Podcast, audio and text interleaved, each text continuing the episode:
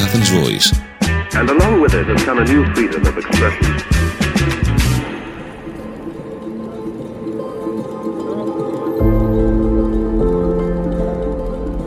Εδώ είμαστε στα podcast της Athens Voice, συναντήσεις με τον Μάκη Προβατά και σήμερα είναι, αυτό το podcast είναι ένα πολύ ειδικό podcast διότι πρώτον το ήθελα πάρα πολύ, δεύτερον το ήθελα πάρα πολύ καιρό και τρίτον ε, έχει να κάνει προφανώς τα δύο προηγούμενα έτσι προειδεάζουν για το πρόσωπο. Έχει να κάνει με ένα πρόσωπο το οποίο το εκτιμώ βαθύτατα και για τις γνώσεις του και για την δημόσια, το δημόσιο λόγο του και την δημόσια παρουσία του. Ε, έχει να κάνει με τον ε, κύριο Δημήτρη Ανταφυλίδη τι γίνεται, τι Μια κάνεις, χαρά, Δημήτρη μια μου; χαρά. Καλά είσαι; Πραγματικά ευχαριστώ πάρα πολύ που είσαι εδώ σε αυτό το podcast Athens Voice. Ήρθα το στην οποίο- παλιά μου γειτονιά. αυτό είναι. Και έχ- έχουμε πει, δεν έχουμε πει πόσο θα κρατήσει, δεν έχουμε, σχεδόν δεν έχουμε ιδέα. Ξέρουμε περίπου, ξέρω δηλαδή περίπου τι θα ήθελα να κουβεντιάσω μαζί του, αλλά επειδή η, η γνώση του, του Δημήτρη είναι πολύπλευρη, ε, θα κουβεντιάσουμε διάφορα θέματα. Και κοίτα, ξέρεις τι, τι σκεφτόμουν. Σκεφτόμουν το εξής, μια που το, το βασικό πεδίο γνώσου είναι η Ρωσία. Σκεφτόμουν ότι Λέγαμε πάντα εμείς έτσι όταν ήμασταν στην αριστερά ότι λαό ο οποίος ξέρει να παίζει σκάκι λαό ο οποίος έχει βγάλει τους σημαντικότερους των τελευταίων αρκετών αιώνων σημαντικότερους συγγραφείς ε, λέγαμε μην τον φοβάσαι υπήρχε όμως μια παρανόηση σε όλους μας γύρω από την Σοβιετική Ένωση και γύρω από τη Ρωσία και νομίζω ότι υπάρχει μια παρανόηση η οποία αποκαλύπτεται πέρα από τα πώς να πω, τις απότομες αποκαλύψεις αποκαλύπτει και σταδιακά Η Υπάρχει μια παρανόηση που πολύ έχει δεις. μεγάλη παρεξήγηση. ναι, ναι. Μια παρεξήγηση η οποία ε, δεν έχει σχέση τόσο με την ίδια τη Ρωσία όσο έχει σχέση με την ελλαδα Και για να το ε, ξεκαθαρίσω αυτό. Στην Ελλάδα είναι πάρα πολύ ισχυρή η λεγόμενη αντιδυτική παράδοση. Και έχουμε διάφορες εκδοχές και διάφορα κύματα της, του περιβόητου αγαθαγγελισμού. Ο Αγαθάγγελος και οι προφητείες του είναι ένα ψευδεπίγραφο κείμενο το οποίο εμφανίστηκε στα τέλη του 18ου αιώνα σύμφωνα με τις οποίες οι προφητείες ε, το ξανθό γένος θα απελευθερώσει και θα δώσει την Κωνσταντινούπολη κτλ. κτλ. Στην πραγματικότητα, ε, θεωρητικά ο Αγαθάγγελος έπρεπε να έζησε γύρω στον 10ο αιώνα, δηλαδή λίγο μετά το σχίσμα των εκκλησιών. Γι' αυτό και το, θεωρείται ψευδεπίγραφο το κείμενο, γραμμένο, έπαιξε το ρόλο του στη διαμόρφωση των συνθήκων για την Ελληνική Επανάσταση του 1821, για τη διαμόρφωση της νεοελληνικής ταυτότητας, αλλά αυτό δεν μπορεί να παραμένει στο απειρόβλητο στις μέρες μας. Η Ελλάδα με τη Ρωσία έχουν ε, μακρές σχέσεις και πολιτιστικές και πνευματικές. Ε, οι πολιτικές της σχέσεις δεν είναι κάτι. Ποτέ η Ρωσία δεν βοήθησε την Ελλάδα τα τελευταίους, τελευταίους τρεις αιώνες. Ποτέ. Για την ακρίβεια ακριβώς το αντίθετο. Άλλο δεν σε βοηθάω Εργάστηκε, και άλλο σου τραβάω το εργάστηκε μαλλί. πολλές φορές και εναντίον των συμφερόντων. Θα αναφέρω δύο χαρακτηριστικά παραδείγματα. Στον Κρημαϊκό πόλεμο που πολέμησε η περιβόητη ελληνική λεγιώνα που είχε και το όνομα του Νικολάου του Πρώτου του Τσάρου με τον ταγματάρχη Χρυσοβέργη Σωστό. και η δεύτερη περίπτωση είναι με το περιβόητο ανατολικό ζήτημα το 1871-1973 όπου οι Ρώσοι πρόξενοι στις υπόδουλες ακόμα τότε περιοχές του σημερινού ελληνικού κράτους βάλανε τους Έλληνες να ξεσηκωθούν, να απασχολήσουν τουρκικά στρατεύματα ούτως ώστε να απελευθερωθούν ρωσικές δυνάμεις για να, στον πόλεμο το ρωσοτουρκικό. Και άλλες περιπτώσεις πολλές. Ε, μπορούμε να αναφέρουμε ε, η πιο χαρακτηριστική περίπτωση νομίζω είναι και αυτή με την ε, χορήγηση του συνοδικού τόμου της αυτοκεφαλίας της Ρωσικής Εκκλησίας στα μέσα του 17ου αιώνα που έγινε με πλαστογραφία των υπογραφών των αρχιερέων της εποχής εκείνης. Τα έχει αποδείξει όλα αυτά περίτρανα ο έμνηστος δάσκαλός μου Αντώνιος Εμίλιος Ταχιάος από τη Θεολογική Σχολή Θεσσαλονίκης με τα ιστορικά του έργα. Επομένως, αυτός είναι ένας, ε, μια μεγάλη παρεξήγηση, ένας θρύλος ο οποίος συντηρείται ε, στην Ελλάδα ε, μέχρι πρόσφατα το συντηρούσε η, αυτό που λέμε ακροδεξιά ας πούμε και η, η θρησκόληπτη μερίδα ας πούμε, η οποία πίστευε ότι οι Ρώσοι Ωραία. θα κάνουν αυτή τη δουλειά. Ε, ε, το θέμα είναι το εξής. Η Δύση συνολικά τι είναι αυτό που δεν έχει κατανοήσει σε σχέση με τη Ρωσία; Και το λέω ως εξής. Ε, Τώρα πια έχουν προχωρήσει τα πράγματα, έχουν συμβεί πολύ πιο σημαντικά πράγματα. Συνεχίζει να τρέχει η, να τρέχει η εισβολή στην Ουκρανία. Ε, αλλά τώρα πια έχουμε και αυτό που συμβαίνει εδώ στην, ε, στη Μέση Ανατολή. Η Δύση, τι είναι αυτό που έχει παρανοήσει, που δεν έχει αντιληφθεί ακριβώς σε σχέση με τη Ρωσία; Δεν, δεν θα είναι ένα podcast είναι ένα podcast για να, κατα, να κατανοήσουμε τη Ρωσία, και να, τη Ρωσία και να κατανοήσουμε κατά βάση και τη θέση μας εμείς ως Έλληνες και ως Δύση ε, σε πολύ κεντρικά ζητήματα. Την τελευταία τριακονταετία η Δύση έκανε ένα κολοσσίο λάθος.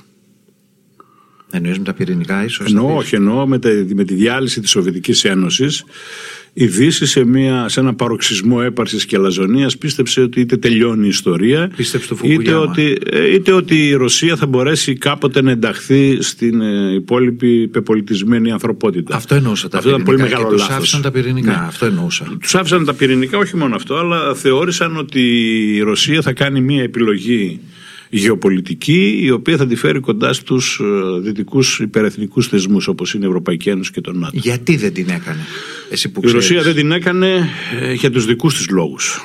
Πρώτον η Ρωσία ε, θα πρέπει να κατανοήσουμε ένα πράγμα. Το πώς βλέπει η Ρωσία τον εαυτό της στον κοσμο το ρόλο της στον κόσμο και πώς αντιμετωπίζει τη Δύση. Η Ρωσία λοιπόν θεωρεί ότι είναι ένας ξεχωριστός πολιτισμικός οργανισμός διαφορετικός και διάφορος από τη Δύση και διαφορετικός και διάφορος και από άλλους πολιτισμούς, παραδείγματος χάρη ασιατικούς. Ο ρόλος της ποιος είναι; Ο ρόλος της προκύπτει από την θεοκρατική αντίληψη που έχει ο ρωσικός πολιτισμός για τον εαυτό του. Δηλαδή, οι Ρώσοι θεωρούν ότι αυτή είναι η μοναδική, αυθεντική, ορθόδοξη χριστιανή σήμερα ότι η Ρωσία είναι η μοναδική ηθικά, ε, η μοναδική δύναμη η οποία μπορεί να αναζωογονήσει ηθικά την εκπεσούσαν πολλές αμαρτίες Δύση ε, η οποία βρίσκεται σε παρακμή. Ένα δευτερόλεπτο. Αυτό το πιστεύουν και οι πολίτες; Ναι, ναι, βέβαια. Βέβαια, άμα πάτε σε ένα οποιοδήποτε ρωσικό χωριό, αυτό το πιστεύουν. Όποιος έχει ταξιδέψει στη ρωσική ενδοχώρα, γιατί ε, πολλοί λένε ταξίδεψα στη Ρωσία και όταν τους ρωτάω πού πήγατε, μου λένε Μόσχα Αγία Πετρούπολη. Η Μόσχα είναι μια μεγαλούπολη σαν τη Νέα Υόρκη με τις δροσικές ιδιομορφίες. Ε, στην Αγία Πετρούπολη σαν το Άμστερνταμ. Ε, περίπου έχει τέτοια. Τα έχει τα κανάλια, έχει, ναι. είναι πιο κοντά στη Δύση. Υπάρχει άλλη κουλτούρα του ντόπιου πληθυσμού εκεί πέρα. Όμως, για να πούμε και στους ακροατές, πιθανόν δεν το ξέρω, μιλάμε για μια χώρα με 8 διαφορετικές ώρες. Έχει 8 διαφορετικές ζώνες και έχει 4 μεγάλες. Υπάρχουν 4 διαφορετικές Ρωσίε μέσα σε αυτό που σήμερα αποκαλούμε ε, Ρωσική Ομοσπονδία. Ένα, Υπάρχουν, ποια είναι η πρώτη, είναι οι 10 μεγάλες πόλεις που έχουν πληθυσμό πάνω από ένα εκατομμύριο και εκεί βρίσκεται μια, ένα σχετικά λεπτό στρώμα μεσαίας τάξης που προσπαθεί να κρατηθεί ε, πιεζόμενος στις συμπληγάδες του κρατικού, κρατικού μονοπολία, ε, μόνο, του κρατικού ε, μονοπωλιακού καπιταλισμού των φίλων του Προέδρου. Αυτές οι πόλεις ανεξάρτητα από το που βρίσκονται γεωγραφικά. Ναι, ναι, ανεξάρτητα. Ναι. Είναι το Νοβοσυμπίρξ για παράδειγμα που είναι στο Αυτό. κέντρο της Σιβηρίας, είναι η Πετρούπολη, είναι και αυτή η, η Μόσχα κτλ.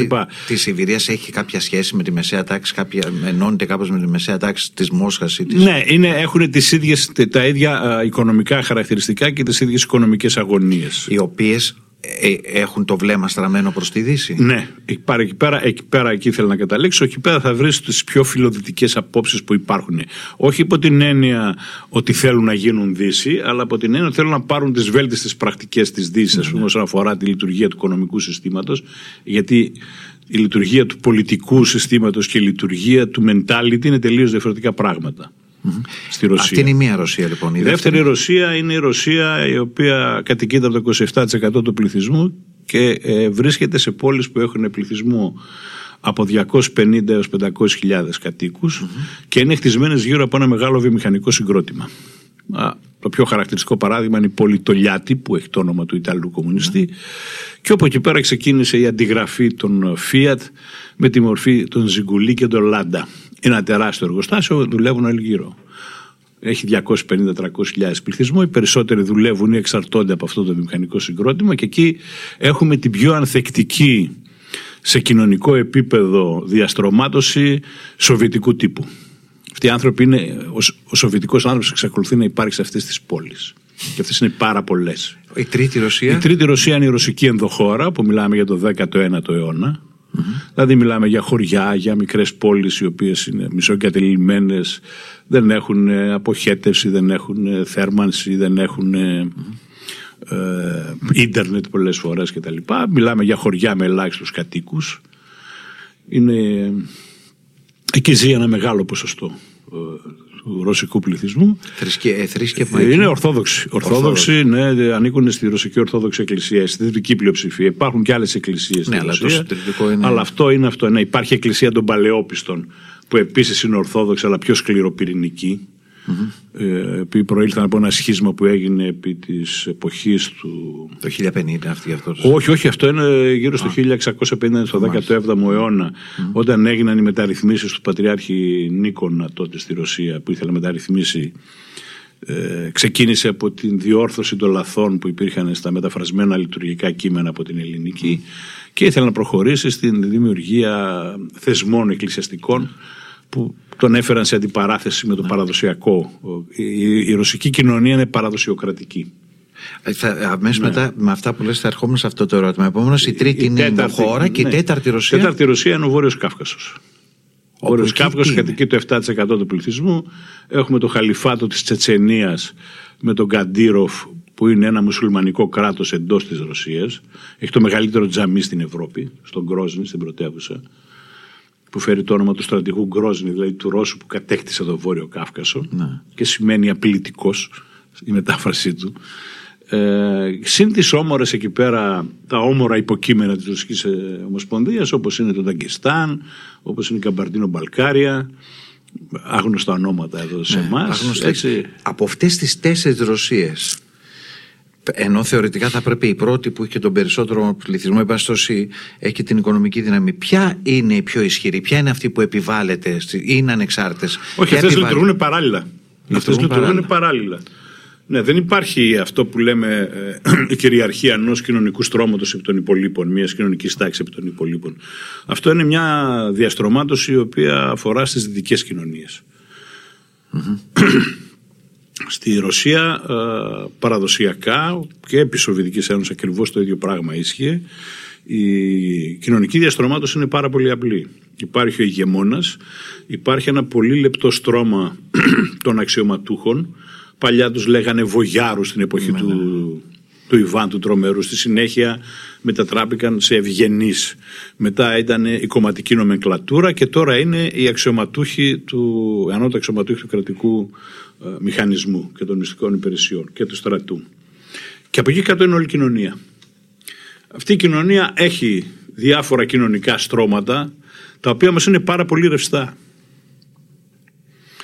Δηλαδή εύκολα ε, περνά από το ένα στο ε, άλλο. εύκολα, εύκολα κατρακυλά από το ένα ναι, στο άλλο.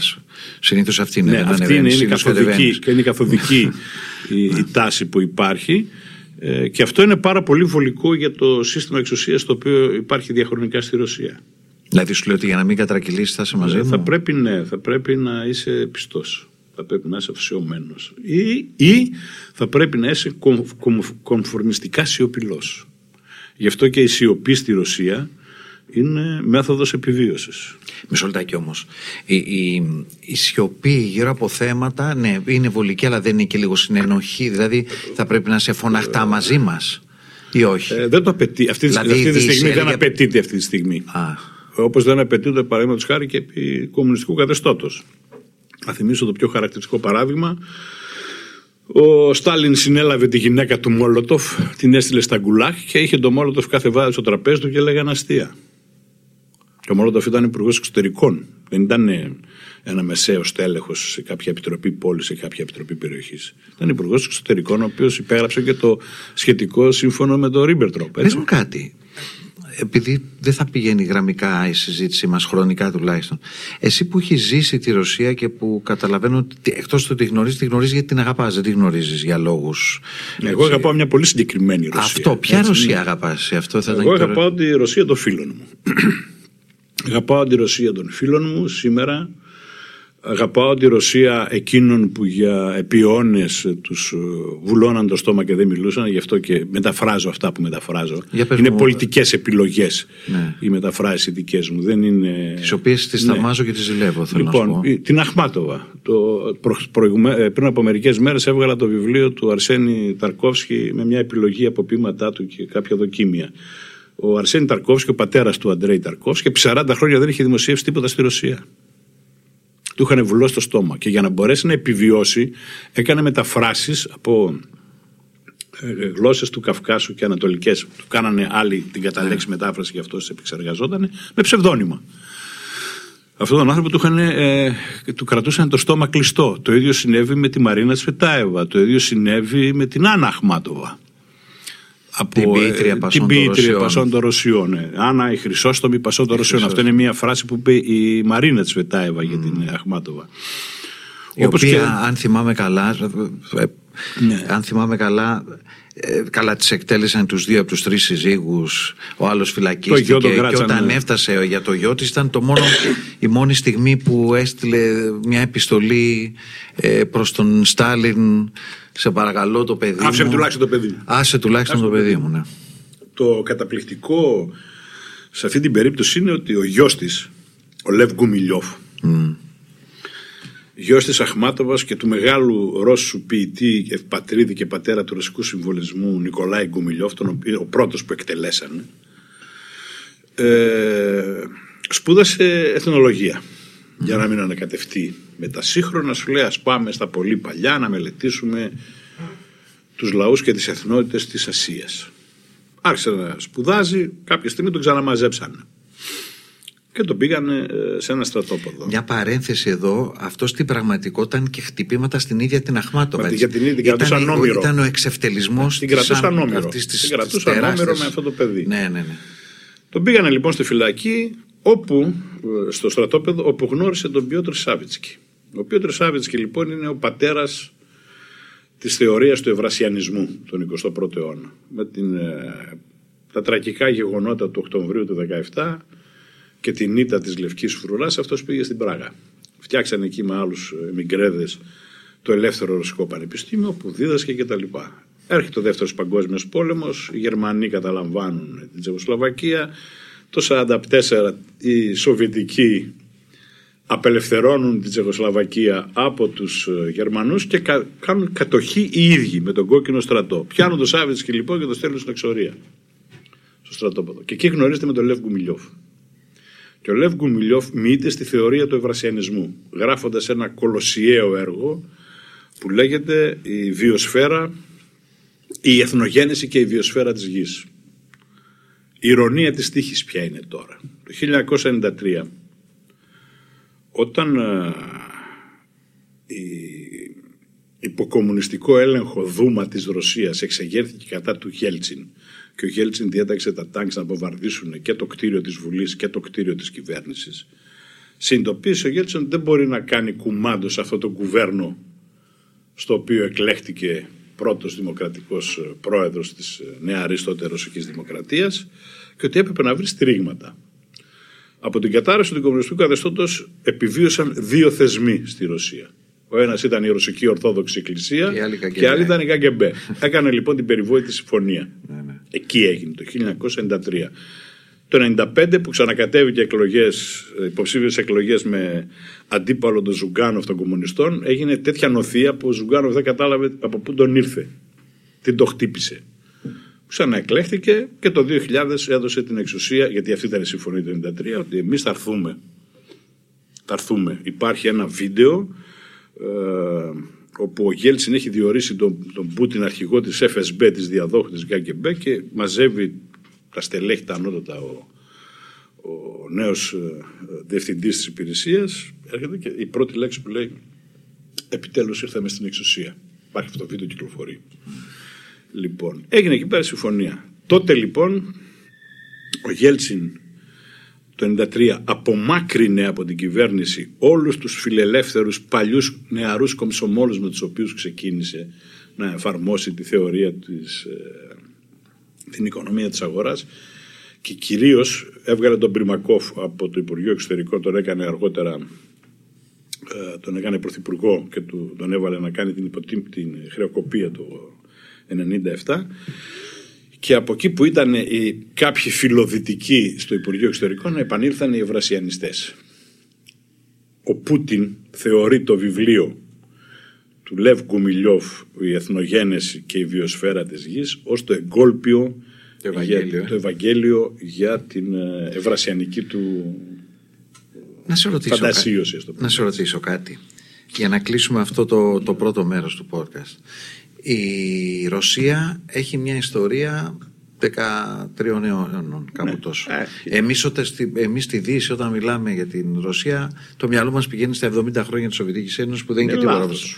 Που είναι μεγάλο. Λάθος, καταρχάς λάθος χρονικά, δεν είναι τίποτα. Είναι μια σχεδόν Ένα επεισόδιο υποσημείωση. είναι. Ένα Σχε- επεισόδιο, ναι. Ένα επεισόδιο, εν πάση περιπτώσει.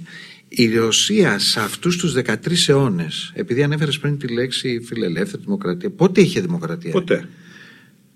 Εγώ θα έλεγα ότι μπορεί να έχει για λίγο με τον Κουρμπατσόφ εξώ και το λέμε προδότη. Όχι. Ούτε με τον Με Κουρμπατσόφ τον λες. Γορμπατσόφ είχαν. Ο Γορμπατσόφ απελευθέρωσε τους πολιτικούς κρατουμένους, έδωσε ελευθερία στον τύπο, έδωσε ελευθερία του συνέρχεστε και του τα, τα υπόλοιπα όλα, τα ατομικά δικαιώματα κτλ. Τα οποία οι Ρώσοι αφού τα γεύτηκαν τα πέριψαν.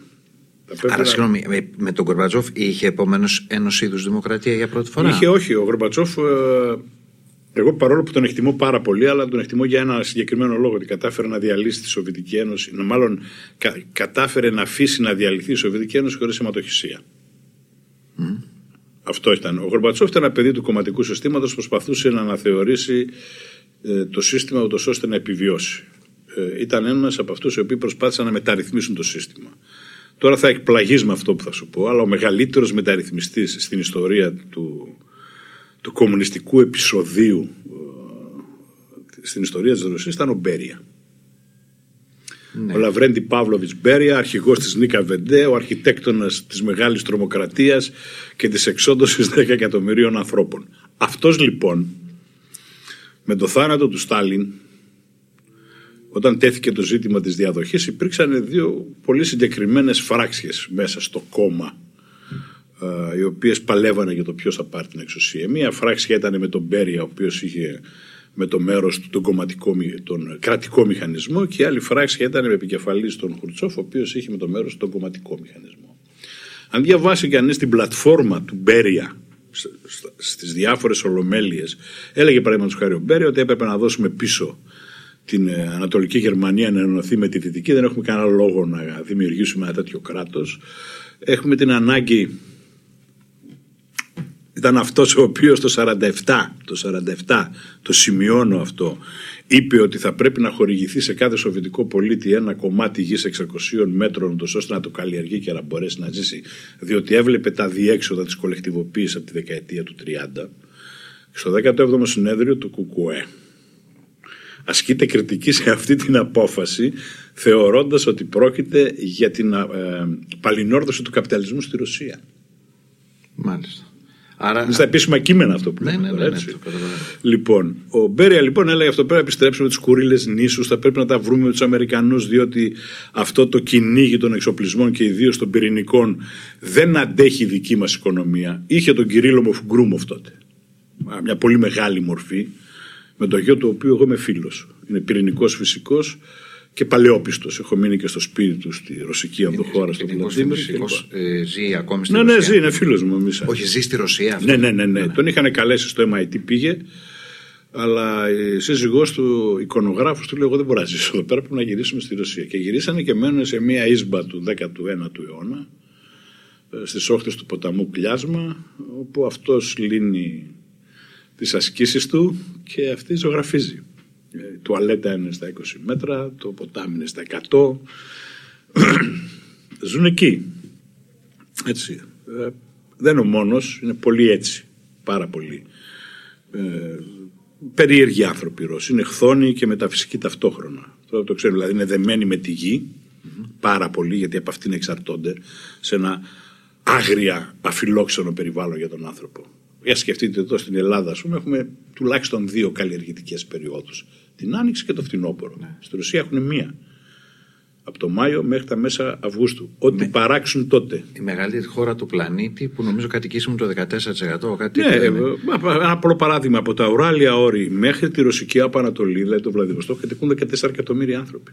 Υπάρχουν περιοχές που δεν έχει πατήσει ανθρώπινο πόδι.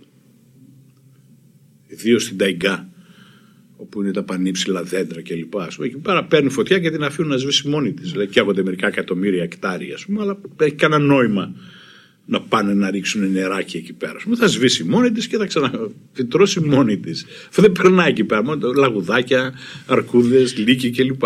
Αυτοί κατοικούν. Για το κλείσιμο αυτού, τη- τη- αυτής του πρώτου μέρους συζήτησης, κρατάω αυτό που λες ότι είναι όντως μεταφυσικός λαός. Δεν ξέρω αν είναι ο πιο μεταφυσικός, αλλά είναι μεταφυσικός λαός. Δηλαδή το καταλαβαίνεις και από τη λογοτεχνία τους. Θα Ε, επανέλθουμε. και, και στην καθημερινότητά τους το καταλαβαίνεις πολύ Ναι, απλά. α, θα μου πεις αμέσως μετά γι' αυτό.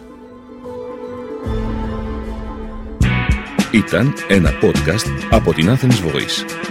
Μπορείτε να ακούσετε τα podcast της Athens Voice στο athensvoice.gr και στο Spotify, στο Apple Podcast και το Google Play Music.